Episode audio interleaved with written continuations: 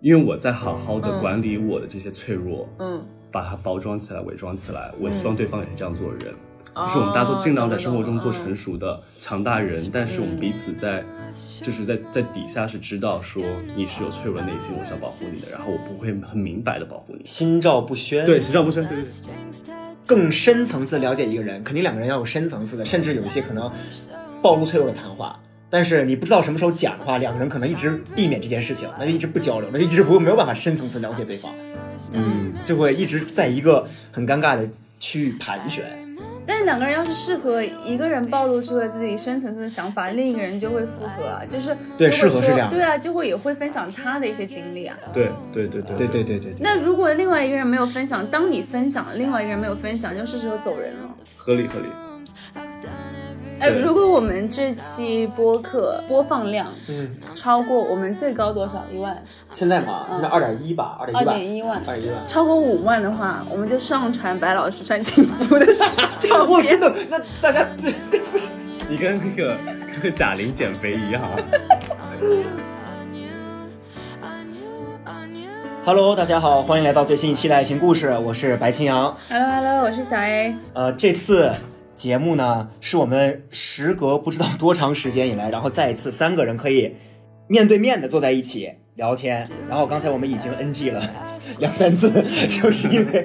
就是因为今天的嘉宾，然后看着我们说，看着我们的脸有点绵，有点紧张，有点害羞。嗯，然后就我们三个现在靠的真的是非常近，对对对就属于对那种会尴尬的程度。对，就反正我不尴尬，尴尬就是你俩，嗯这个还好。好对，就今天的嘉宾是一个返场嘉宾，然后他上一次上节目其实还蛮久之前了，应该将近两年了。然后他当时叫小奥，然后经过了一些变化之后，他现在升升华了， 现在叫大姐。然后我们还让他重新来做一下自我介绍。 Hello Hello，大家好，我叫大姐，然后大家可以叫我大姐宝。呃，起这个新名字是说我们现在讲这个自信以及这个做人生的大男主，嗯，所以就要穿这个非常普信的名字， 嗯，给自己增加一些这个呃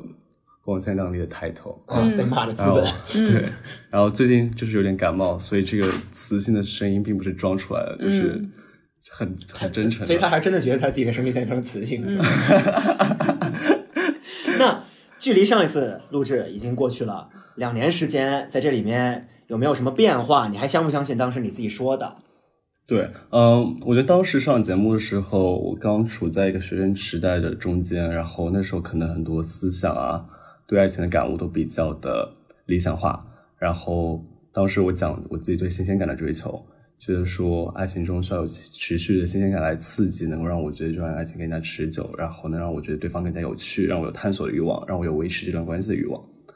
但是后来我经历一些事情，或者说遇到更多人之后，我会觉得说，新鲜感本身就是一个有好有坏的东西，因为它的好处在于最开始会让你有上头的欲望，会让你想探索这个人，但在后期也会发现，它代表着你俩在性格、在行为处事上的不同。然后这个不同嗯对我来说是比较难处理的，嗯可能也是我没有经历过很多长久的关系，所以我不知道怎么去处理这些嗯跟别人相处的不同。就拿比方来说，我自己是一个在公共场合我想包袱很重的人，然后我当时在录完播客之后谈的第一段是一个，他是个很好人，但他非常非常社牛，嗯就是他是在公共场合会大声地表达自己的观点，然后会跟陌生人搭话，然后就会让我自己觉得脚趾抠地那种。嗯就是，但是他的做法我不知道怎么去怎么去跟他讲，然后我觉得这是很正常的自我的表达，我嗯也没有权利说抑制他这种自我表达，但我觉得在感情中，对方的处理以及他的性格还是挺重要的，因为你不再代表着彼此个体。你们相当于成立又成立了一个共同体，嗯在社交场合中出现。然后我觉得我自己会有这种不自觉的责任感或义务感，说好像我需要分担一点他的这些 social 呃社交形象，嗯，但不知道这是不是必然的，或者说我是不是多想了嗯啊、我讲个例子，比如说之前我们一起去玩儿，在大巴车上，然后我知道他是喜欢早上上厕所的人，我就特意问了他一嘴，我说你是不是要早上上厕所？他不喜欢。结哦果我们大巴车开到一半，他突然说：“我靠，憋不住，我要去大拉特拉一顿。” 我 be like OK，那那怎么办呢？就是我们现在也没有办法停车，一车人都在这边，游客都在这边，嗯，然后他还举手说，就大声说，导游姐姐，导游姐姐，我要我要拉屎，嗯，然后那一刻我真是人生是崩溃的，就是我觉得我身边朋友也在，然后包括全车陌生人都在看我们，嗯，看他那边大声的就是释放自己的欲望， 但我自己又觉得说，哎，为什么会这样做？嗯，呃，有点有点难以启齿。然后我觉得这种他对自己的呃社交形象的看法和我截然不同的时候，我会发现难以维持对他的这种好感，嗯，因为我觉得太不一样了。就很下头，那么一瞬对间，对对，但这里面有个悖论在于说，呃，按道理，一段亲密的关系中，你需要展现自己，展现最真我的自己，不要去装。对，而且我觉得他做的的确是他最真我的自己，所以我就有点困惑，说，哎，这个是因为新鲜感导致的不同，还是说我没有办法把激情维系到下一个阶段的亲密阶段？嗯，你觉得他展现的是他真我的自己，还是他本身就有一个人设，那种搞笑男，就是非常阳光男孩， 阳光，我觉得阳光人也不全是他那样的，我也很阳光。就那种很平易近人嘛，然后自来熟。就有些人的人设就艺人嘛，他是不是就是想要想要保持他这样的一个人设？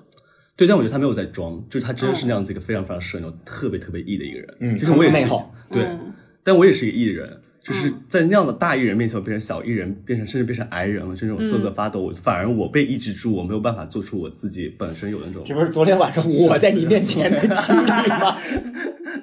就就就这这是一个鄙视链，你这或确者叫实是这样，嗯，，对，就是 E 的程度，比如说他可能百分之九十，你百分之七十，我百分之六十，嗯，对就给压下去了。对，所以感觉就是，嗯、是不是两个人的性格更加相似的时候，我我为此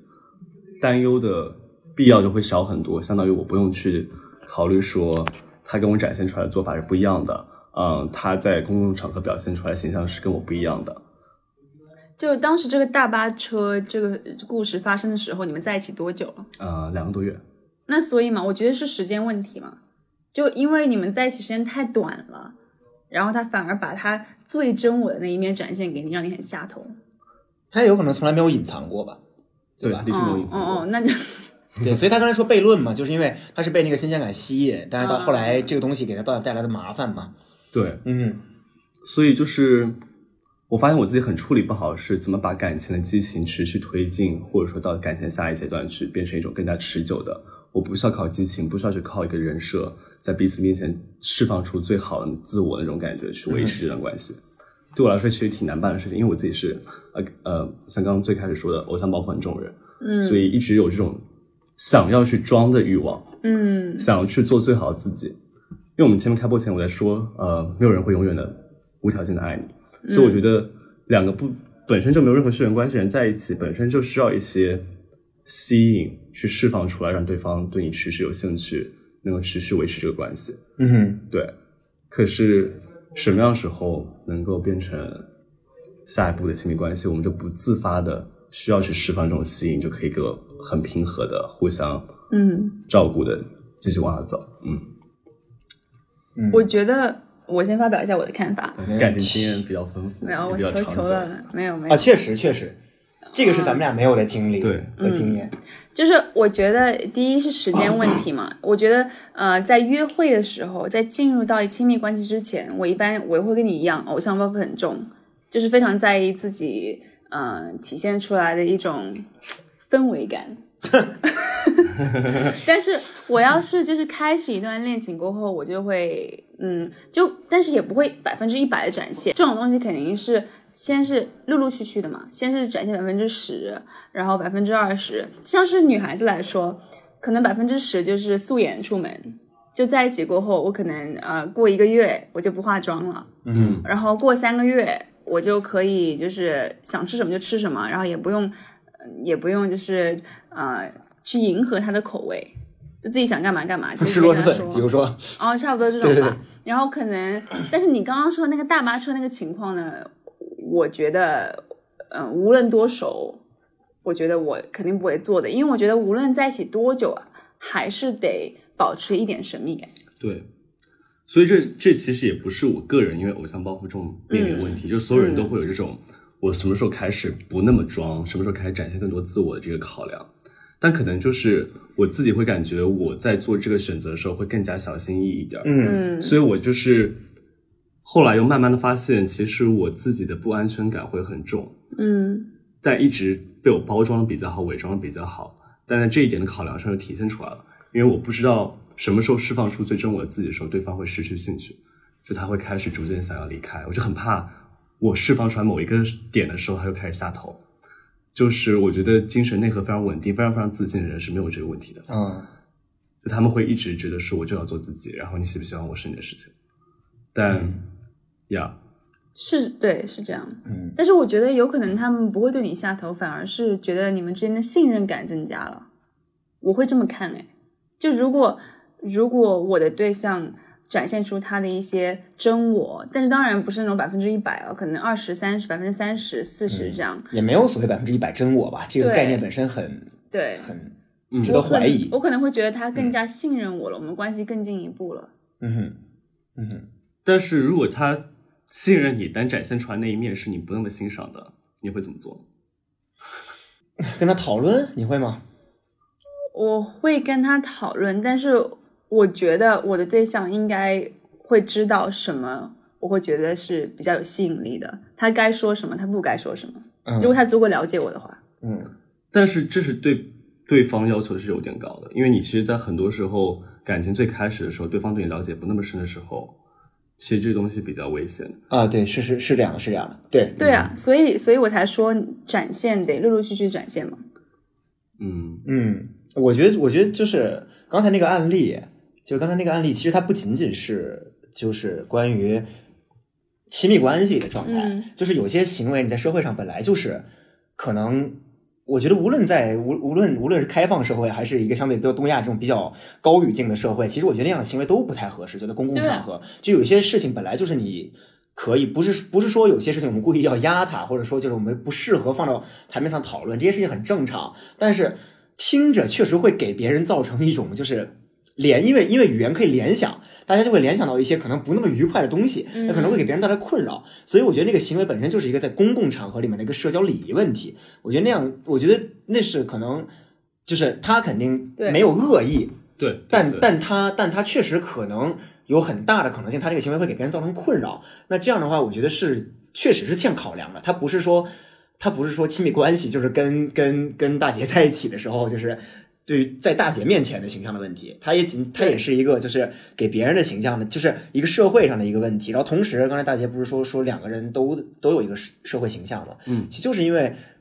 我们我们当我们成为伴侣，或者我觉得也不是伴侣，不仅仅伴侣吧，朋你的朋友如果那么做做的话，其实也会给你带来困扰。对，的确，对，就是你们两个一块儿在那个地方出现，然后别人自然会看待你的方式，有一部分就来自于你平时 hang out 的人，你平时这个跟你一块玩玩到一起的人，还有就是你的伴侣是什么样的人，对对，大家都是通过各方面的元素去衡量你这个嗯人的，所以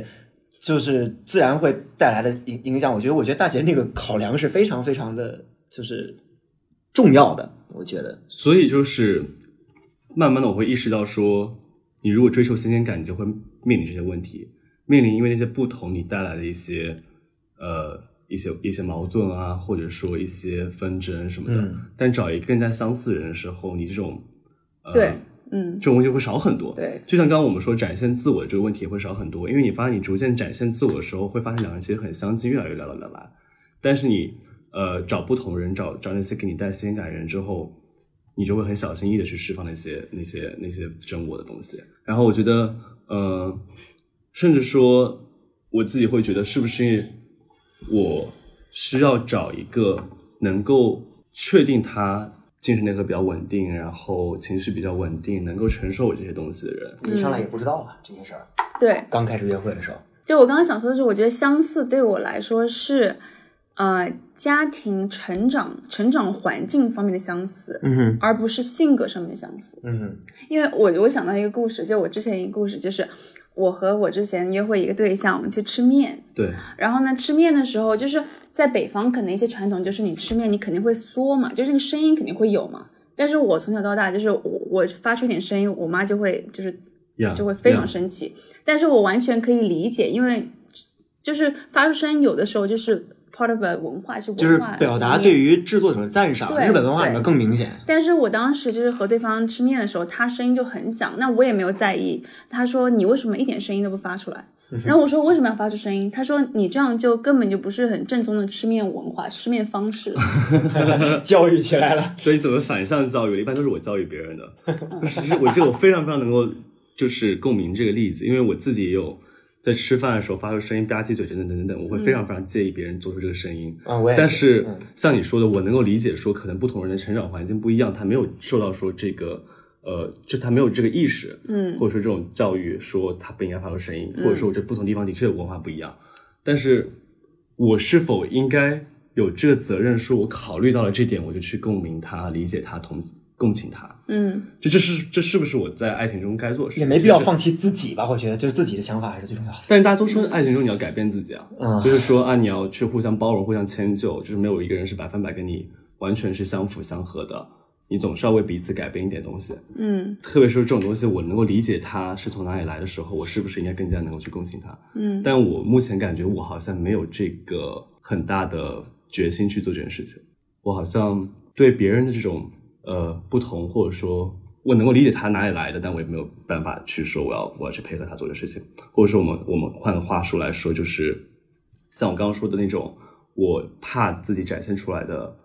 呃真我不被别人认可和接纳的时候，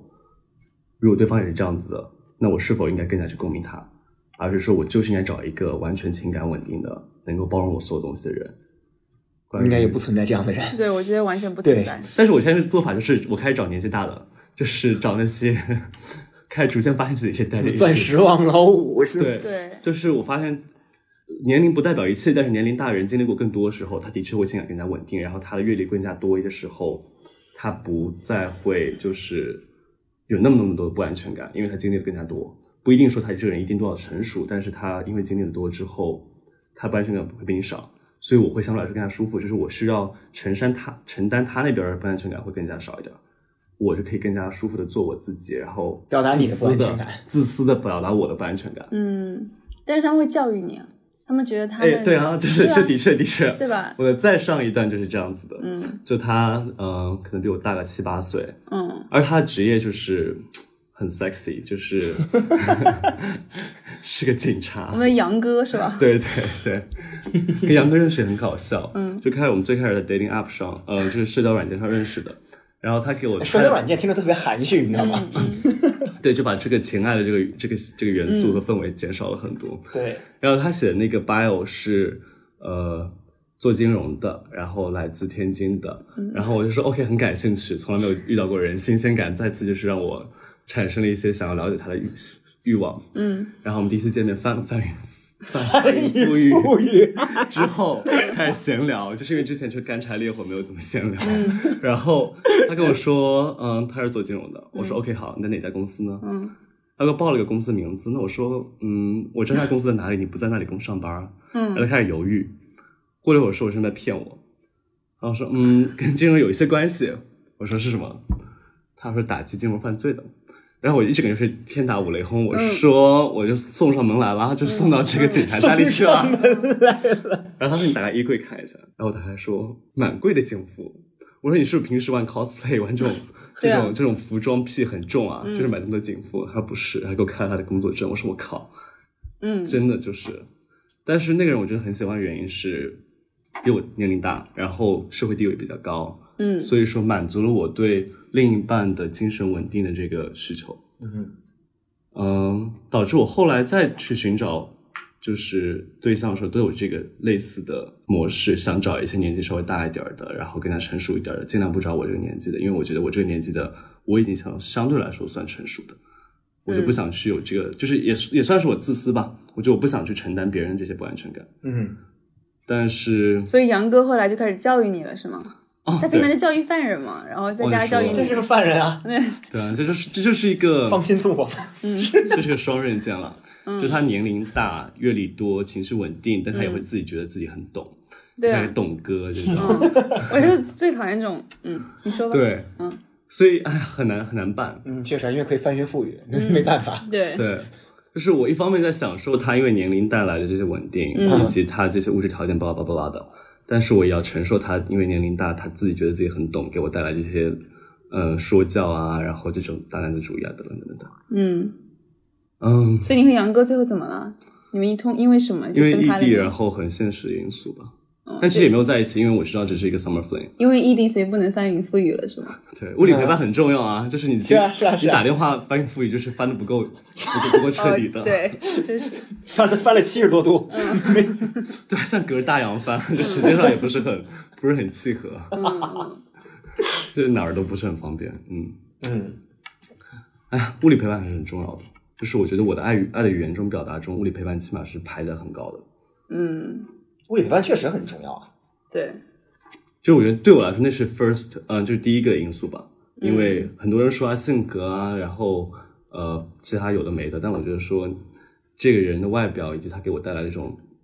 物理上的感受很重要，而且是最开始这个门槛。我觉得这个都达不到的话，后面我都不想看了。所以就是也是也算肤浅嘛，这算肤浅嘛。不算吧？不算吧。呃我最近我最近其实有一个思考，就是大家现在都讨论异地恋或者怎么样在就是两个人 在不在一起的时候应该怎么相处这个问题。嗯但是我后来我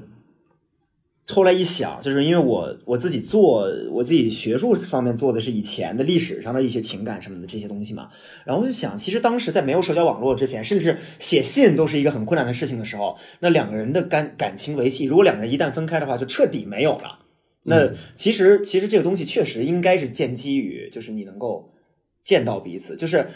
就是当时的爱情应该完纯，肯定是纯粹的，或者说百分之九十以上是建立在就是两个人的 physical，就是在物理上的这种对陪伴以及相处的。如果这个东西它不完全就两个人无法匹配的很好的话，那这个感情一定是很糟糕的。就是你放到现在，现在反而是就是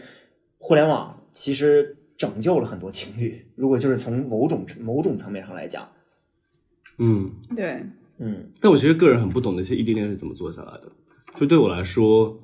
你不在同一个物理空间，你的生活情景都不一样，你靠每天去沟通太累了。嗯就是你每天是要花很多时间去 up，就是更新彼此的这个进度，以及生活的这个遇到的事情，嗯生活中出现的人，就你这个谈恋爱的成本很高。我不知道那些，就是我的确挺佩服的，因为你要付出更多的心力来这个感情中。我我我还真有一些朋友是这样的，就是我有一个呃学妹，然后她是双性恋，然后她就是她就很享受那种两个人可以如果不见面，然后只是每天就是甚至可以留言式聊天这种状态，因为她觉得就是我觉得以我对她的了解，还有就是从我对她说的那个享受的那个原因的判断，我觉得主要还是因为想象力丰富，这是一点，就是然后自己可以给自己提供很多的那种，就是她可以自己产生甜蜜。然后呢，两个人的互动，它不需要太多互动就可以产生这种东西。然后就是从从两个人有限的沟通里面，然后他还有足够的时间去留给自己去享受自己的生活，在这边的。然后剩下的时间，两个人只要有一有稳定的这种沟通和嗯聊天，就可以足够让他产生足够多的那种那种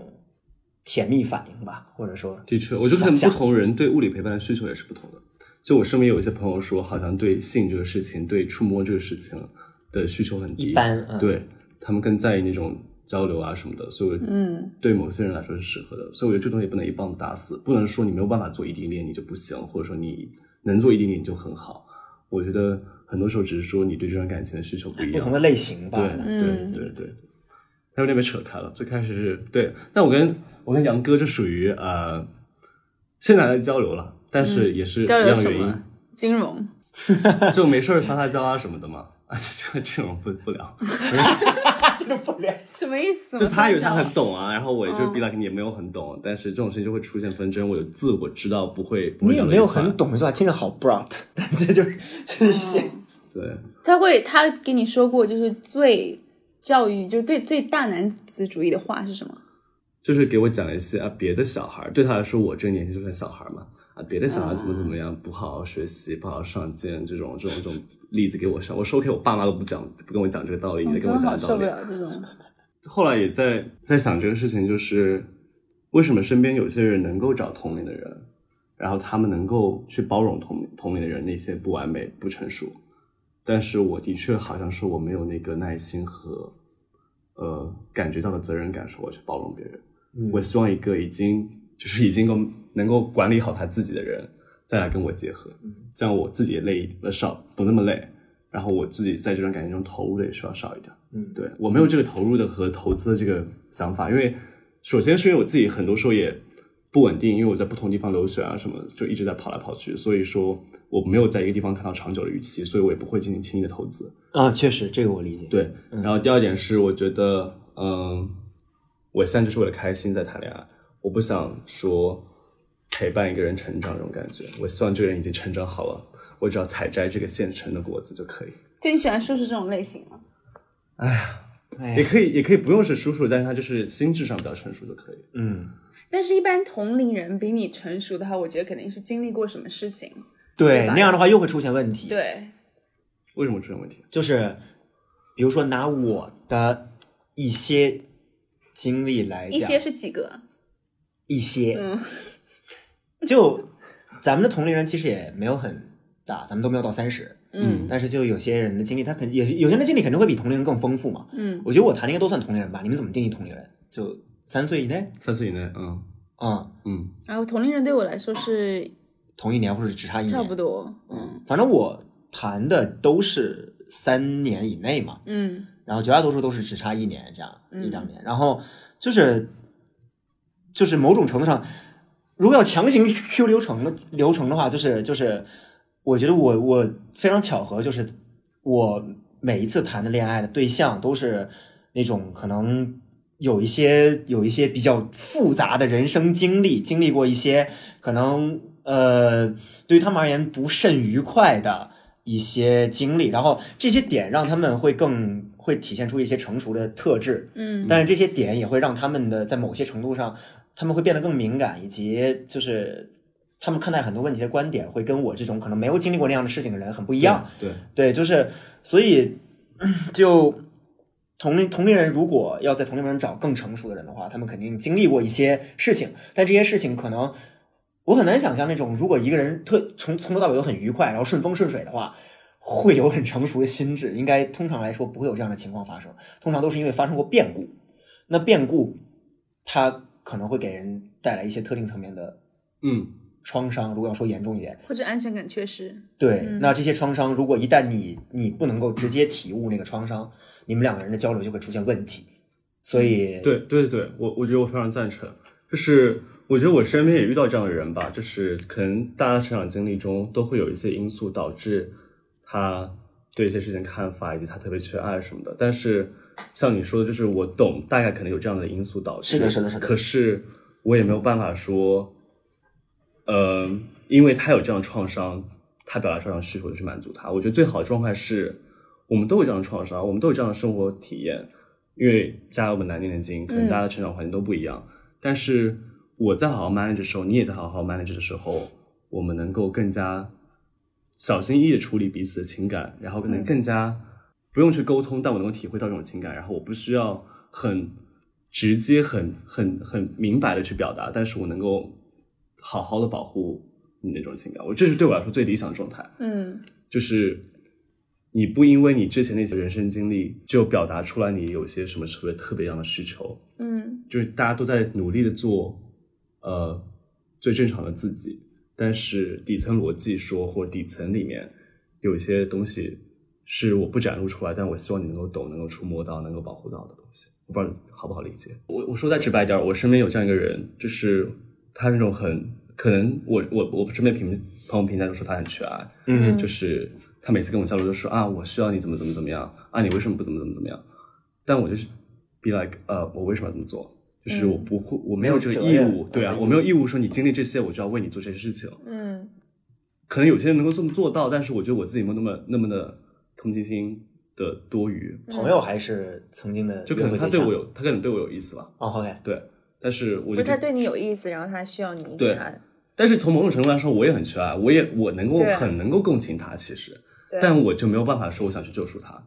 但是你刚刚提到的点，你想要找一个和你相似的人啊，那这样的类型的相似呢？所以说我，所以说我刚刚表达那点，就是因为我在好好的嗯管理我的这些脆弱，嗯把它包装起来、伪装起来。我希望对方也是这样做的人，就是我们大家都尽量在哦生活中做懂了嗯成熟的强大人，但是我们彼此在。就是在在底下是知道说你是有脆弱的内心，我是要保护你的，然后我不会很明白的保护你。心照不宣。对，，心照不宣，对对对，这个嗯词我想了半天想不出来。文学高手，啊明白但 了是。这种确实，我觉得，我觉得特别符合很多，就咱们老说东亚是那种高语境的社会，不行，就是如果你表达脆弱是一种不太体面的交流方式，就是。咱们也老鼓舞大家说，咱们要鼓励大家说，如果你有脆弱的话，你要跟伴侣表达。但是确实，呃，这种事情也不绝对吧。就是如果你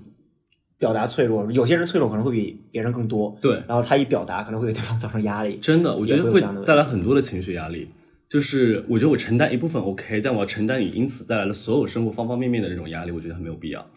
尤其是我们也没有那样、那样强的那个联系吧。就回到最初的观点，我觉得没有人会无条件爱你，你这样做我也不会无条件的保护你，就是你起码得给我一个理由让我能这么做吧。对，对，这个我还挺想聊一聊的。对，因为我非常，其实我之前觉得我谈恋爱，对方会无条件的爱我，但是我最近产生了一个变化，我现在和大大姐宝的这个观点一样，就是我觉得除了父母，没有一个人会无条件的爱你。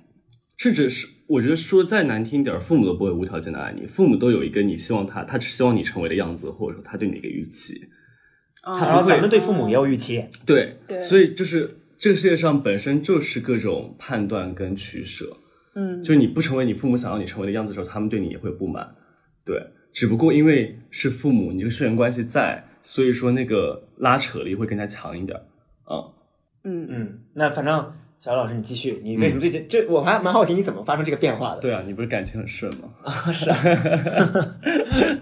我不知道，我觉得我之前，但我觉得也是因为嗯就心智变成熟了嘛。就之前十八岁刚谈恋爱的时候，觉得爱就是要轰轰烈烈的，然后对方他说我永远爱你，就就相信了。当时很傻嘛，就相信了他肯定会永远爱我。但这种人就是这些这些跟我讲过，就但凡跟我讲过他们会永远喜欢我的男人男生啊，他们最多嗯、坚持半个月就 move on 了。所以，我因为经历这些事情过后，我就就不相信什么无条件的爱你，特别是“永远”这两个字，我真的很，我真的很不喜欢这个这个啊，词这两个对对永对，远我现在也不喜欢用这种词，就对这种词对，没有意义，这种词是没有意义的，决这定对，种词是没有意义的。反正我觉得是，而且我觉得在我的情绪表达上，或者说我看待一段关系的，呃。观点上，我都会更加的克制自己，就我对不会对对觉得对东西非对常，嗯就他会怎么轰轰烈烈，他最好能轰轰烈烈，但他不轰轰烈，我也完全没有预期。嗯就是我之前跟那小老师也知道，我最近跟我一个朋友闹矛盾，就是他也是对我对他的一些表达没有提供认同，他很难过，然后就是嗯对，我就反正他觉得说啊，我交到了人生知己、灵魂伴侣这样的朋友，然后我说啊，没有吧，太夸张。嗯就是我会觉得这种东西，你才才活多久啊？你你怎凭什么说这么绝对？所以就像你说，那些男人在你面前表达他们会永远爱你，其实也是那种不太成熟、没有在负责任说这句话。然后我觉得反而是 像我谈这些 daddy，他们不会说这种话， 就像是你警察叔叔从来没有跟你讲过对，这个话吧，就是就是很现实，因为你你你彼此都知道这个事情不会多么多么轰轰烈烈，或者说只是彼此这样陪伴一下。嗯，在我在他身边的时候，他在我身边的时候，彼此陪伴一下，所以我们都会很克制表达情感。然后我觉得这个时候其实让我自己很舒服，对因为我没有预期，就是我不会去幻想说哇，这个夏天结束之后，我们还有下一个夏天、下一个夏天、下一个夏天。我知道这个夏天结束之后，可能就跟蝉鸣一样就没了。对，所以我自己处理情感的时候，我会更加，我不会有不会有受伤的感觉，可能会有一点小难过，但是因为期望对嘛，期望对没有那么大，对对对对对对天呐，嗯 感觉那这这个我还蛮不一样的，嗯，就你来跟我们分享你的看法，白老师，什么不一样？不，我只是经历不一样，就是比如说哦我，就像上一段、上一次、嗯上一段的约会经历，嗯嗯，就是我觉得就真超上头，嗯巨上头，无比上头，嗯然后真的是，真的是用尽全身的力量在喜欢对方，嗯然后表也在很真诚的表达，然后呃，但最后的结局就就就也没有很很理想吧。嗯然后最后就是分开的时候，真的是痛苦了好久好久。就是那天晚上，我真的不想再经历那样的夜晚，就是分开的那一天的那种痛苦，就那种，我觉得它不仅仅来自于期待，就是不是因为我对他期待高，嗯，对这段感情的期待高，所以我痛苦，也是因为我觉得一方面也是因为，也不仅仅是因为期待，同时也不仅仅是因为我已经付出了这么多的情绪投入进去，就有也有也有一种很这就是真诚的、纯粹的，因为这个人走了，嗯，所以我很痛苦的那种感觉。就当时有一种很悲观的想法，就现在现在一想，觉得肯定就是时过境迁之后会觉得当时很夸张，但是现在一想，就是有一种啊、就是他走了之后，那我就再也遇到遇不到这样的人了，嗯，那我该怎么办？这样的但你想法在最开始，如果你不抛弃那个上头的情绪，你从理性来判断，你会觉得那一天你会预料到吗？就是你们会分开那一天，你会分预料到吗？如果是理性判断的话，确实就是可能不会觉得，就是最开始的时候，就包括我们在约会的时候，也不会觉得，就是始终有一些可能更不那么浪漫的元素卡在里面，让我们觉得可能这个故事的结局不一定是童话那样的，可能会最后最后可能会分开，但不是以这样的方式分开，嗯，对，会有这样一种感觉，就是可以分开，但不是以这样的对，方式分开。我懂那种感受，但是可能是我刚刚那段感情的时候，就是我在最开始理性判断，我知道他会有，他会不那么分开，所以我就不想去承担那么多的情感的波折，那样的起伏。我觉得我知道他会很快乐，但也知道他会给我带来很多难过，所以我在最开始理性判断之后，我就选择说我不去承担那么多情感，我就没有那样的预期。但是我觉得很多人可能就是说，OK，我就是想要轰轰烈烈的一段上头的这样一个感觉，所以我就算理性判断说它没有很持久，很能够维系下去，但我也愿意承受这样的后果。嗯就是你敢爱敢恨嘛，就是你你能够快乐，也可也可以很难过。嗯，而是而且说到这个，我突然想到很有趣的观点，就是，呃，是我跟同一个人在交流，就是关于主体性这个问题，就爱情中爱情中主体性强还是弱？然后就是他的观点很有趣，就是是他觉得，因为会有很多外界因素影响到我们的感情里面，然后，但是可能像我这样的人，我会是那种就是哦，我我知道这些东西存在，但是对于我而言，我自己最想要做的事情就是我继续投入我的情感，然后然后让这段感情至少对我而言不要后悔，然后就是对方会觉得这。反而我这样的就是在外外人看来可能是失去主体性，然后有点恋爱脑的行为，在他眼里是很就反而是主体性强的那种表示，就是我不会受到外界的影对响，因为你在极致的追求自己的感受嘛，可以这样理解吗？对，是这样这样的说法。然后就是反而是他他会觉得自己主体性没有那么强，就是因为他会受到太多外界因素的干扰，别人跟他说什么可能也会对他产生影响。所以就是我就这个观点还蛮有趣的，就是我觉得也可以联系到，就如果要再叫 Q 流程的话，就是这个东西它跟它是不是也跟一个人的安全感强与是是不是是不是很强有关系？对，我觉得我有时候也会愿意这样做，就是当我自己生活很丰、很很充实，或者说我没有什么值得担忧的事情的时候，我也愿意这样做，轰轰烈烈地谈一段感情，然后就是有有有笑有泪这种感觉，我很愿意付出这样的时间跟精力。但是当我自己有很多牵挂、很多别的事情需要担忧的时候，我自己生活已经很忙得焦头烂额的时候，我就更加不想做这种事儿，我就会理性的更加情绪会更加多一点，我会去分析这个事情的利弊。对，所以我觉得可能不是人的性格导致，只是你在不同人生阶段，呃，不同的生活的阶段的时候，你的这个能够投入的时间成本跟跟情绪成本不同导致的。然后我觉得可能跟安全感有一点关系的原因是，你安全感强的人可能自己生活能够提供东西，或者说比较稳定一点，但是不安全感强的人可能他自己生活本来就有点呃需要小心翼翼的去管理，然后你就更加不敢去这么恋爱脑、这么上头、这么去不顾一切的做一些事情啊。嗯嗯嗯，对，就是确实对，就是那种，就关于今天这个主题，其实我刚才在在录录制之前也在也在说，就是呃，因为我大家也是这么说我的，就是从小到大就是家庭家里很幸福，然后朋友也很多，然后性格也比较 E，然后大家都就是一直在接收爱，然后我也比较我也会觉得。给别人爱是一个很舒适的事情，就我不会觉得这两件事，接收爱和给爱是对我来说有什么压力，所以我就是呃，在这方面我会觉得一一我是一个不缺爱的人，另一方面我是个安全感很强的人，然后就是所以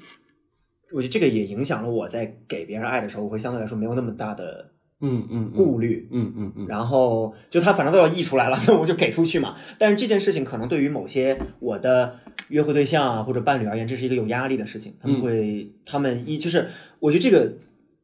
首先要声明是，我觉得我我能够理解他们的担忧是什么，就是比如说他们可能遇到了一些事情，让他们有一些防御机制，就会觉得他们第一反应接受到这个东西的时候，他们会他们的反应不是说我舒适的拿走你给我的爱，而是我会我要考虑很多问题。像咱们聊配得感的时候也说，一我这个爱我我真的应该得到它吗？二你是不是有什么目的？然后三呃就是。如果你给了我爱，我是不是应该给回去？但我没有能力给，那我该怎么办？所以这一切事情对于很就是对于一些特定的人来说都会造成压力，然后可能会导致我在就是一个在绝大多数情感情里面是一个咱们姑且用安全型来说的人，嗯，那可能就是在跟一些人约会啊或者谈恋爱的时候也会有冲突，就在于这方面，嗯嗯两个人可能在这方面是错位的，对，嗯我觉得我自己很有感触一点是，可能有时候甚至不是你在主动地给予爱这件事情，但是你作为一个安全感很高的人的时候，你的看法、你的做事的方式以及你的这个三观，都会让那些没有安全感的人有压力。因为你你你是这么去看待这个世界的，是因为你自己从来就是被爱过的。但是那些安全感高的人，他可能因为一些生活经历什么的，他就会很小心翼翼的去做这个事情，然后很在意别人的看法什么什么什么。就是我觉得这种在行为处事上的呃不不同，就会给别人压力，甚至你都不需要主动去给别人爱，让他有压力。对，对，就有我觉得可能对于那些对于对方来说，会有一点觉得你在何不食肉糜，就是对对对 对 何不食肉糜那种状态。是的，嗯，嗯我觉得其实我有一个不同的观点，因为我觉得站在你之前那些约会对象的角度上来说，嗯来看的话，我觉得我会产生这样一个想法，就是既然你从小到大都不缺爱，嗯那我也想要给你一个不缺爱的恋爱。嗯，就是你啊既然已经被保护的很好，那我想要保护你。就他会更加自卑，他没有办法给予那种。但他们会，但是如果他们自己，他们可能会有这种想法，嗯但是一是他们能不能够支撑起自己去提供爱是一方面，还有就是他们自己也可能也有一些自己的问题要处理。那他还对啊能对在情绪上，他还能不能分出时间，或者说，就是就像我刚才说的嘛，就是他们可能有这种想法，嗯我可以我想要给你，但是我给不了，那这件事会不会让我更伤心，然后就更更自卑，或者说更嗯难过、更压抑？但如果这样的话，因为我之前也遇到过这样的情况，那我就不会跟他约会，嗯就我我连开始都不会开始，因为这种是一一开始就可以预料到的吧。就你说他因为你觉如得果对方被保护的非常好，啊然后我觉得我没有足够的爱可以给他，嗯嗯，我觉得这个就可以聊到，我觉得这个还可以蛮自然的衔接到，就是今天咱们这个这个核心主题哈，嗯就是就是这个还真不是我强行去，因为之前我在跟我朋友，我觉得我之前可能讲过这个经历，就是我跟我一个学心理学的朋友在讲，我问他说为什么我倾向于会遇到。我会被，我会感到有魅力，对我来说有魅力的对象，约会对象，还有就是最后会谈谈恋爱的那种对象，就是他们都在某种程度上会比较的，人生经历会更复杂。嗯，然后呢，会有一点点，相对我而言会有一点点破碎感，嗯就是，然后他说，然后他的，我觉得他的观点还挺，至今对我来说都还蛮有说服力的，就是他觉得我，因为我从小到大被给予爱多，然后我也会舒适的给爱，然后最后会产生一种，然后再加上我可能会有一些。自然的那种性格因素吧，然后就会导致有一种就说的那种全能性自恋的人格，然后那个在西方又叫弥赛亚情节，嗯这个东西，就是他会觉得自己有义务、有责任去去给那些按照圣经的弥赛亚那个典故的话，就是说把光给予别人，嗯然后比较严重的救世主情节，会觉得自己有义务对天下苍生都负有责任，这就会导致很多，就是我们说 E INFP 是竞选者，然后 E INFJ 是那种主人公嘛，就这种性格的人，他们会觉得自己天生就应该去做，就是。leader 领导这样的也好，就是因为他们觉得他们觉得自己身上的责任感很重，他们觉得他们对很多人、很多社会上很多问题都负有责任感，然后投射到亲密关系里，就是他会会被那种自己认为自己有能力拯救的人所吸引。嗯啊，这种人就是说好听点儿，说他热心也好，或者说他有同情心，或者能能够共情也好，但是说难听点儿，其实有一点点就是过对于自己的能力有点过于自信。嗯对我，想追问一个，因为我觉得我身边这种像你这样子安全感很高，然后也很不缺爱人，其实还蛮少的。所以对你来说，你是真的愿意去给那些去包容、接纳，然后甚至共情那些缺爱人，然后他们表达那些情感的负面的东西，你都够非常能够理解，然后尝试去帮他们疏疏疏解吗？我觉得，我觉得有一个肯定是有边界，任何事情都是有边界的。对但是在比如说让我不会让我觉得他已经进入抽象的地步了。我之前我应该是不会，我应该是会包容那些东西，而且我会我会因为这些事情而感到满足。就是，呃，我说抽象也不是说就是对方做的不对或者不好，仅仅是因为就是有些层面上可能双方的理解过差异过大，对，对于双方而言过于难以去共情和理解的时候，就会产生那种可能让我觉得，哦，我可能不再有能力去，我一当我意识就那个时候那个瞬间是我意识到我没有能力去，其实我没有能力去拯救别人的时候，这个时候我也会产生那种焦虑。这个时候如果双方都在焦虑里面的话，那感情肯定就会出问题嘛。所以就是姑且用抽象来形容这样的情况吧。但是这在那之前，我会觉得其实提供爱和提供包容对我来说是一个会让我自己感到满足的事情。如果要说的难听，不是也不是难听，就是如果要说的戏剧性一点，就是那个光主人公的光环在亮，嗯其实也是一种自我满足。嗯，对，嗯，就你会因为去通过救赎别 人，会有一些满足感。对，提供帮助和提供情绪、提供爱，对于我嗯来说是，而且就是我跟我跟大姐有一点一样的是，我偶像包袱很重。然后这个里面就是我那个人设里面有一点，就是我希望我是一个好人，啊，我希望我对所有人都是一个好人，就在于不仅仅是对亲密关系，对朋友也是，就是我希望我给大家提供的都是，就是让大家想起我的时候就会觉得是一个可以提供帮助和爱的人。 所以你现在才会痛苦啊！突然突然突然有一把刀飞了过来，所以就怎么怎么理解？就是说，因为因为你会通过想要救赎别人得到这些满足感，但是你又会因为有有些时候无法帮助到别人，产生一些愧疚感，嗯，所以你才会痛苦特。别痛苦。但是我觉得后者是更容易发生的，是的，就是你不能帮到所有人啊。对有些事情就是你想帮也帮不了，对，所真的以是性格、家庭环境。对，所以，所以就是，我觉得他可以带入带入到那个我们老说乐观主义者其实是那个更常感到难过的对人，嗯就是因为其实也就是常态，就是在于就是其实帮不了别人才是常态。嗯然后在感情中，不但没有帮，没有最终救赎对方，反而连自己都崩溃的状态也是常态。就是你现在的状态。也是这样的。然后我我觉得我唯一的我唯一为数不多的优点就是可能有点就是好了伤疤忘了疼，所以每次都是遇到一次，然后可能双方都最后的结局不是很好，然后之后又会很快就会调整过来，然后又会愿意去愿意去。但是另一方面，好了伤疤忘了疼也是一种很不好的状态，就在于我会立刻又忘记一个事实，就是我其实没有那个能力去拯救别人，然后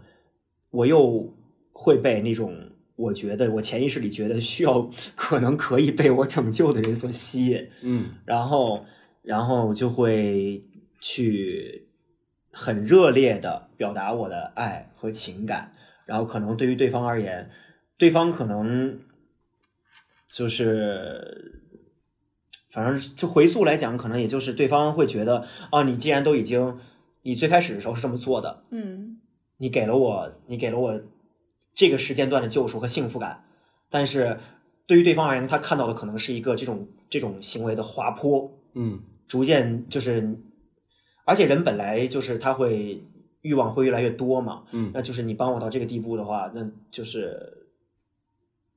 我没有任何苛责对方的意思，但是就是人难免会想要要的要的会越来越多嘛。然后就是我自己，但是对于对方对方而言，就是对于我来说，我可能也是一方面就是新鲜感支撑不住了，然后自己可能会有一些就是不太好的那种下头的那种情绪，然后另一方面也是就是可能确实有一点儿。呃，逐渐意识到自己给不动了，然后嗯。也会确实变少。所以说，虽然说我们都是个人经验在这里分享，但是感觉从目前聊到看结果来看，其实缺爱人或者说安全感不高的人，的确不应该试图找那些安全感很高的人去救赎他们，因为真的有一些不能够理解在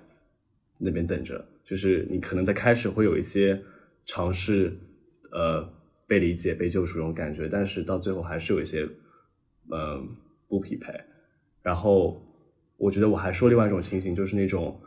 安全感不高的人，但是他非常非常想要获得这个安全感，他表达非常非常的刻呃直直白，嗯，然后我觉得这也是不合适的，对我来说，就是因为直白是什么意思呢？就是就他就他会很很强调这个事情，哦，嗯，哦啊 我们昨晚聊的那个，啊！对，对，这就是我前面给的例子，就是嗯我有这么一个对我感兴趣的人，但他非常非常强调这个，他或者他整个人展现出来形象就是那种悲观的啊，我好缺爱啊，这个世界怎么这样子啊，哇，生活好难这种感觉，但我会觉得说，哦，老听这种话，真的心情就会是变得不配好。得感很低啊。对对对对对啊对对对，就虽然我能够懂你为什么会这么想，但我真的不想救赎你，所以就我他好像就是不想被你救赎啊。如果你不停强调这种话的话，不是吗？他也没有问你解决方法吧？他也没有对说，对对吧对？他对只是对一味的输出啊。对，所以我觉得，如果我们做一个总结的来来说的话，嗯，为什么某种程度上，Daddy 能够完成这个事情的救赎的原因是，他一不是因为安全感很高，嗯，二也不是那种不安全感高，但是不断的表达，因为他们生活经历丰富，所以他们已经够逐渐克制表达自己的情绪，但他还是懂的，所以说他都被生活磨平了棱角，这种感觉，嗯大家都在互相的好好的努力的生活，虽然说经历了这样那样子这样子那样子的事情，所以这样的人会让我来更加舒服一点儿，因为我觉得从某种程度上我也是这样的人，嗯，而且他们会更有耐心，对嗯，对，他们懂会。愿意等你，对，对，他懂，他不会主动表达，但他对懂你的这个情感，然后他甚至有时候会在你看不到或者说感觉不到的时候，帮你帮你舔这个伤口的感觉，嗯，虽然要舔这个词语， 这是你经历过的吧？不是这个这个词本来很温馨，怎么对啊怎么你们一说就这么对啊，的就是从你你嘴里说这出么刺来，大解 宝。呀、嗯，我觉得，所以现在来看，就是相当是我自己总结一下吧，就是我觉得新鲜感对我来说退潮的原因是我发现了自己的这个复杂性，就是我发现了跟我能够匹配、能够在感情中走长久，是需要跟我有差不多的性格、差不多的人生经历和事情的看法都差不多的，呃，但是也能够跟我一样保护好自己的情绪，不让别人受到影响。所以说，这可能是我接下来一段时间，嗯不知道会持续多久。嗯可能下一上爱情故事的时候，我又不一样了。嗯，但是如果这样的话，你会不会觉得你们俩要是进入一段恋情之后，你们不会有更深层次的交流，因为你们都想保护自己内心深处的一点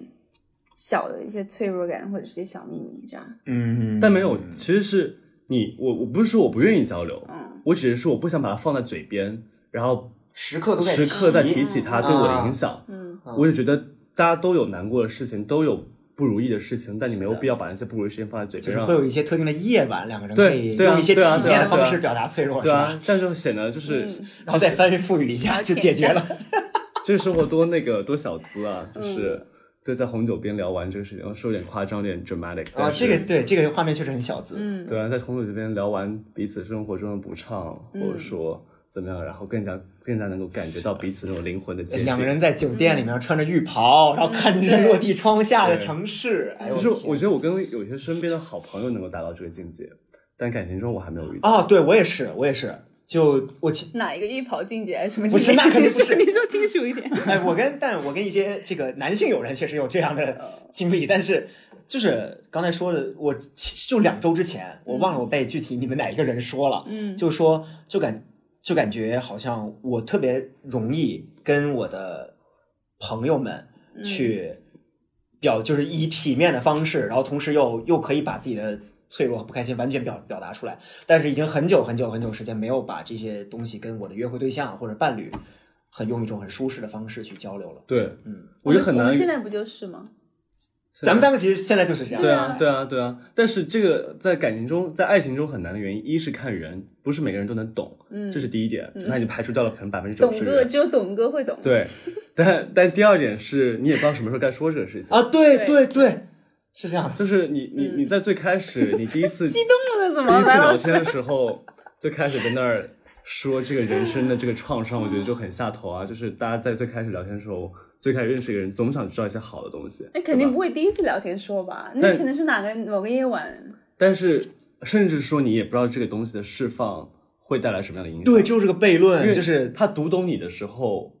你也在，你其实是有一点危险的，因为他更加读懂你，他他产生的思考不一定是善意的，你懂我意思吗？啊啊啊啊啊哦懂啊了啊！嗯对，而且这是个悖论啊，就是一个人要更深层次了解一个人，肯定两个人要有深层次的，甚至有一些可能暴露脆弱的谈话。但是你不知道什么时候讲的话，两个人可能一直避免这件事情，那就一直不交流，那就一直不没有办法深层次了解对方，嗯。就会一直在一个很尴尬的区域盘旋。但是两个人要是适合，一个人暴露出了自己深层次的想法，另一个人就会附和啊，就是对就会适合是说这样的对啊，就会也会分享他的一些经历啊。对对对对对对对对对。那如果另外一个人没有分享，当你分享，另外一个人没有分享，就是时候走人了。合理合理合理可能刚刚刚刚那个思想也是不安全感体现，就是我就你怕们别人两个会就是产 生产生恶意的想法，对啊，对那种走人的想法，对。所我以觉得有，有发生过吗？其实在我朋友之间是没有了，嗯，可能唯一发生一次就是你也知道这个人了，就是刚跟他分享完我的所有的不脆弱，他就开始就是啊对我人格进行了一些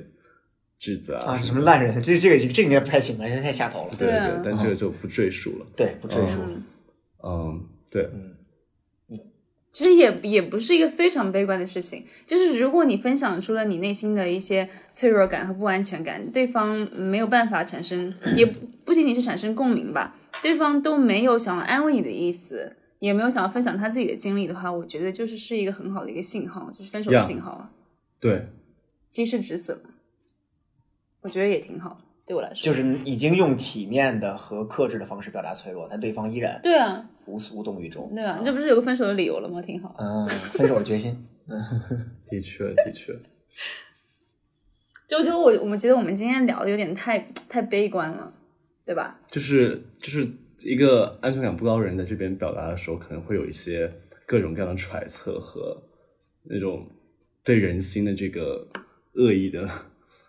估量。你在说你自己吗？对，可能我就是个很坏人，我跟你讲。所以就是需要主动上门找警察叔叔自首。就自己戴个手铐是吧？对对对，是有蛮痛的。蛮痛的 啊，这是可以说的吗？没没没事没这事，肯定没是事可以说的。对对对。他有对开 OnlyFans，大家来听好了。 啊，嗯，我现在们讲放一些视频内容。现在讲也可以，我们会剪掉的。我觉得今天就是这个，我们已经升华的蛮好了。嗯，对对对对对对对，嗯，就但是我觉得最后我还想要拉到就是稍微乐观的一个。嗯一个点子上面，就是缺爱的人，其实有些时候你可能觉得自己，因为为什么我这么说？因为我觉得我是属于那种缺爱的人，我会希望我的另一半在我的身边，嗯对我们不需要做什么，我只要能看到你就可以。但我觉得你挺安全型的，其实，在我的在我我不的知道我是什么哎，我觉得我是安全型，但是我又很希望有个人二十四小时在我身边。嗯，安全和我觉得你缺一点，但缺的不是很多。对对对对，就是你你缺一点那个陪伴，然后他再可能提供给你的东西不用那么多，因为你自己可以照顾好自己的生活，但是他再会让你心理上有点依靠，或者说有一个 backup，就是你永远觉得有个人能够在那里嗯，作为一个最终的就就什么 last resort 这种感觉。对嗯，其实我觉得，如果你要这么说的话，那我也可以说，嗯就是我不知道你们有没有那种，你们一个人住的时候，嗯就是你会觉得家里面没有声音是一个特别恐怖的事情。嗯对对，我我无法接受这一这一点，所以我每天晚上，我每天晚上，而且一定要开那种，就是我把郭德纲的相声，嗯然后各种相声就是来回放，就是就是因为那个那个声音不仅不仅不仅声大，而且它热闹，嗯，还有很多人在笑，对就是那我也其实是觉得有一个人陪着，嗯，会更好的。那从这个角度来讲，其实我也可以，就是我，那可能也跟我最近有点伤心有关系，所以， 所以就是，嗯，对，但真要这样说的话，这个人也不一定是要爱情。如果你有一群很好的朋友住在一起，我就其实需要能一完成的。我觉得我就需要一个保安， OK，对吧？你想想，我现在我的需求就是一个人在身边陪我。嗯那但是我觉得其实没他有挺安全的，这小 A 小 A 确实挺安全，安全型的吧。总体来说，但是问题是我现在没有一个保安啊，但你觉得你如果是女生站在朋友，她那的保安能够我的意思女生朋友能够完成这个这这个目标吗？不行，因为我觉得女生朋友啊，这个我觉得还挺有趣的，就是我和女生朋友在一起的时候，我也我会想要照顾她们的感觉。 OK，我不会，我不会觉得是有依赖感。妈妈，对我是一定要照顾他们，而且我会觉得说是一直会想他们现在是不是不开心啦，我应该做些什么让他们开心，嗯，这样。其实说到说到底来说，安全感不跟安全感都是相对的，是没的，有是人的的，是的，安是全感的，是没有永远绝对都有的的，对，总是会遇到那一个人跟你有区别。然后我觉得，呃，只要那个区间差的不是很大，能够互相协调就可以。嗯，对。所以我觉得在节目的最后，我们今天也聊了一个小时吧，我觉得还是可以，就是适当的展现真我。对，就可能是我自己的观点，我觉得你展现到，其实你也没有什么可以失去的，可就能是是不安全感人多的人，就是哎呦天呐，这个是太多 太多不安全感这种思考，就是不安全感多的人，你很怕被拒绝，所以你怕展现真我的时候，这个明明在那里的人会突然离开你。嗯，但是我如果是我的话，我宁愿长痛不如短痛。为什么我要等到等到几年过、几个月过后、几年过后，那那一瞬间发生了呢？就是我给他暴露我这些不安全感，但是我们当时已经可能结婚了，或者是在一起十年了，的确，对吧？但是我就不想这个事情发生，就可能也是就自我欺骗吧，就是我不嗯想他拒绝我这一刻发生，所以我我其实，在感情中的一个模式是，我会尝试变成对方喜欢的样子，甚至我在 date 之前会说，哎，你喜欢穿什么样子那种感觉。就不是说在 cosplay，但是我会有这种很讨好哦不一些是，没有人问，谁问你了？你喜欢比较宽松一点的警服，还是紧身一点的警服？对了，对了，对了，比如说，对对，这种性癖什么的，我会照顾一下的。 不是，那所以就是，如果他喜欢那种街头风，你会穿一些街头风的衣服？对啊，我会啊。哦，是不是是不是大跌眼镜？但是、嗯，也没有大跌眼镜，但确实还挺神，就是我觉得你真的很照顾，嗯你对对方真的很好对对对对哎。嗯，所以如果我们再来 call back 一下的话，就相当于说第一期的时候，我上次来上节目的时候就说了，我会愿意付出，但我也觉得我的付出我要得到相应的东西，我得不到的时候我就会走。所以我觉得其实这东西是一样的，这个所谓的幸福计算器，我们 call back 一下其实是没有变的，就是我是愿意付出，甚至我会愿意很变成你想要的样子，但是我能够同时 expect 你给我一样的东西嘛，然后。那你想对方给你什么呢？就比如说你为他们改变你的穿衣风格这样。但这比个如是就是说这这这个就是比较肤浅的一个，对一个对，但是表就达是对虽然只但是只是一点嘛，对你可能会做十点这样。对对对，那你希望对方给你的是什么？就是情绪上面的就包是容吗，都是互还相在在就都在投入吧，可能嗯嗯，相应的投入，嗯，我觉得，我觉得不安全感强的人应该会更明、更明显的能感受到对方有没有跟自己的付出相匹配吧。对，我有时候会会比较的，就是什么？就是不敏感，我就是对这方面，就是我觉得我沉浸在，我觉得这一点，这一点其实不是一个好事，就是我、嗯我无法控制自己表达真我，就是我从约会的第一天开始，我就是自己，对，然后就是包括我在给对方付出的时候，可能就是在别人看来就是超级恋爱脑，但那个也是我自己，我本来就是这样的人。然后就是那只，然后我不太会关，我不太会在意对方对我怎么做，嗯就是我反正我我比如说我做的事情，对方只要对方开心，那对我来说就已经是极大的极大的甜蜜了。所以就是，但另一方面，这可能也是一种就是自自私自私，也不是，就是可能本质上是只关注自己，就是这是个难以避免现象吧？我觉得，就感情中你永远都是从自己感情，就是自己的情绪出发，只不过可能不安全感多的人会更加考虑别人感受，因为你真的很在小心翼翼的，嗯呃，尝试让别对方喜欢你，嗯。嗯，嗯 sorry，又把你这个话题扯到了沉痛跟悲观的上面上。呃，你在尝试乐观？没有没有，没有，我没有乐观，但我有一个小 A 在比较小 A 小 A 比在较听两不种好的想法，就是嗯如果我的对象他展现出过多的小心翼翼的一些表现的话，会让嗯我有点下头。啊，其实咱们咱们前两天在火车上有说这个问题，就是比如说嗯过度自我批评，或者说有点对，矮化自己，或者说小心翼翼。对对对，当时咱们用的，咱们当时用的词就是小心翼我翼们。能不能就是给，就是我们当时为什么聊这个故事呢？是因为我们有个朋友，然后有个男生特别喜欢她对，但是那个男生就特别小心翼翼，就是给我们朋友发个消息，但是我们朋友没有回，他隔五分钟发一个哈哈哈哈，就是就是去啊，那我懂，我懂挽救一。我下懂自己的一些形象吧，就是因为他之前问我，他上，嗯，我刚刚没有说，他第一条问的是你有没有时间去喝杯咖啡，嗯朋友没有回，他隔五分钟又发了一个哈哈哈哈，哦哦哦这，样。但我觉得我不是那种，嗯我是我我我自己有这个情绪在，但我不会这么做，嗯，就我不会表现出来，因为我还是一个很要面面子的人，啊，那这个我能理解。 嗯，嗯对对，这个我也能理解对嗯就是我会有这样这样的考量，但我不会做出来给你看，嗯然后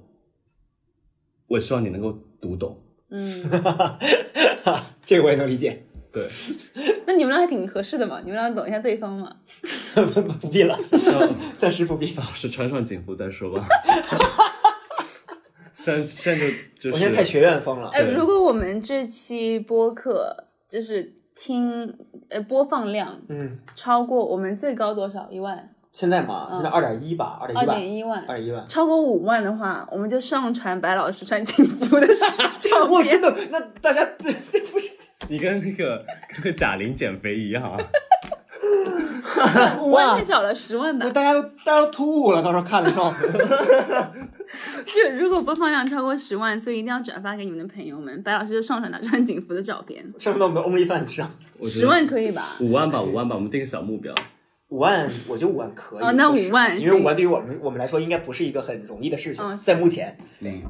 这期已经豁出去了啊，这期就是讲这期怪怪的东西了。嗯，嗯，那这小小，你看小 A 小 A 小 A 空手套白狼，他从来没有付出过什么，对啊然后就 就让别人付出，真的，坏女人，就是要坏安全啊感高的女人，对安全就感是，就是要安全感高的人是利用那些，就是要，坏，所以安全感才高，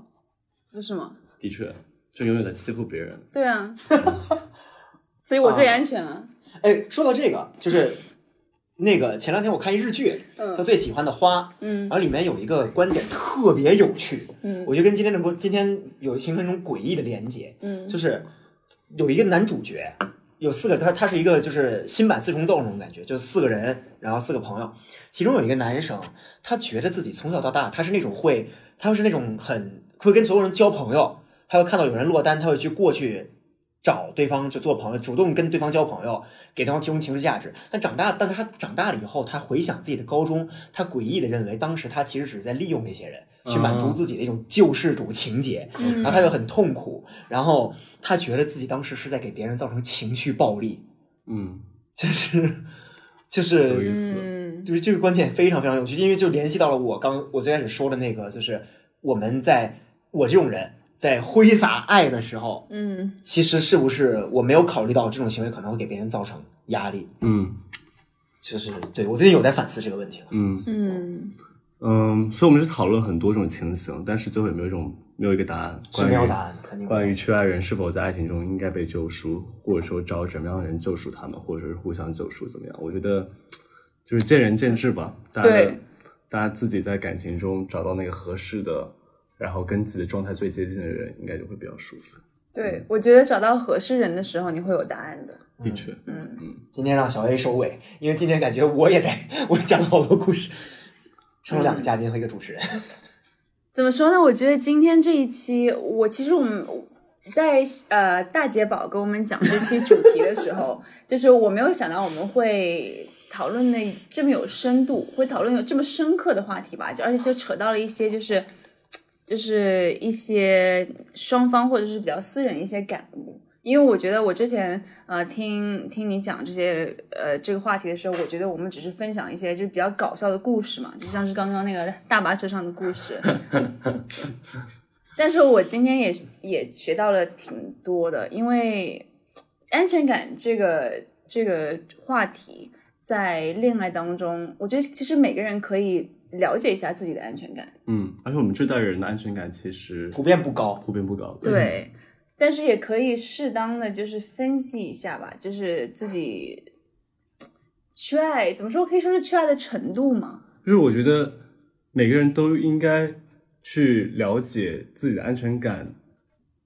给自己的性格跟行为带来的影响。对，就是我觉得你要更加自洽之后，对，你给自己的相处跟别人相处都会更加要舒服。不断的就对是自我聊、自我分析，对、嗯对，就是我觉得安全感不高不是一件坏事儿，但是你要啊知道它对对你带来的影响，对以及对对你对跟别人相处的时候，你应该怎么样去表达或啊者怎，么对样去对对解对释对，比较可怕的还是无意识，对对对对，对，嗯嗯，但是我个人的总结就是，还是刚刚我提到的，缺爱或者是没有安全感，我觉得，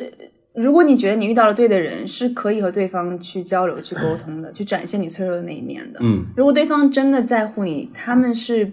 不会去怎么说